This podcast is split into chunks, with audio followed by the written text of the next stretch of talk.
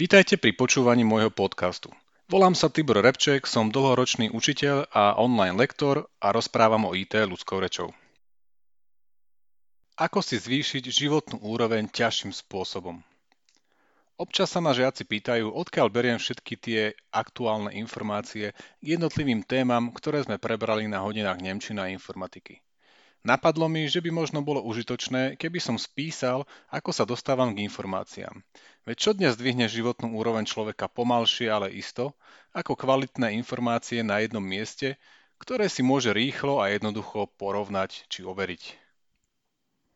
Keďže používam rôzne zariadenia, mobily, tablety, notebooky, čítačky, e-knih Kindle, s rôznymi operačnými systémami Windows, macOS, iOS, Android a Linux na počítači, Potrebujem platformu, ktorá je nezávislá na zariadení a operačnom systéme. Čiže miesto, na ktorom si viem prečítať alebo vypočuť alebo pozrieť informácie z hociakého zariadenia, ktoré je schopné pripojiť sa na internet. To miesto sa volá web a takto ho využívam na získavanie kvalitných informácií rýchlo a jednoducho. Text a obrázky. Ak mi stačí iba čítať text a vidieť čierno-biele obrázky, uprednostňujem čítačku e-kníh Amazon Kindle. Pre mňa predstavuje veľkú výhodu, že čítačka Kindle je šetrnejšia k očiam, pretože nemá podsvietený displej, ale iba e-ink, skoro ako papier. Najväčšie slovenské a svetové knihkupectvá vo svojich e-shopoch predávajú e-knihy už takmer ku všetkým papierovým knihám práve pre Kindle a iné. Prečo by ste mali siahnuť po e-knihe? Len niekoľko najdôležitejších dôvodov. Nikdy sa nevypredajú. Iba sa kopíruje súbor vo formáte povedzme MOBI alebo EPUB. Sú väčšinou lacnejšie ako papierové. Zaberajú máličko miesta, môžete mať aj stovky e-knih a stále bude tá čítačka vážiť 300 gramov. No a čítačka vám na jedno nabitie vydrží asi tak mesiac. Ten e-papier potrebuje energiu iba keď listujete. Kindle je síce čítačka e-kníh, ale zvláda aj články z webu.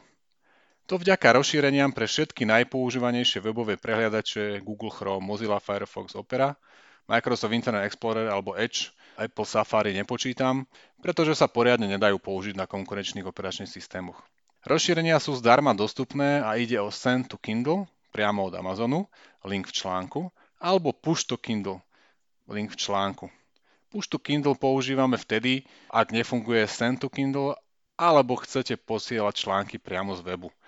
V článku mám aj videjko, v ktorom to pekne ukazujem. Farebné obrázky, zvuk a video.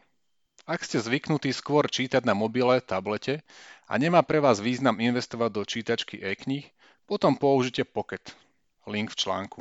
Je to bezplatná aplikácia, ktorá už od roku 2007 ponúka službu typu ulož na neskôr, Save for Later, Proste ťuknete alebo kliknete na jedno tlačidlo a článok sa vám uloží do profilu.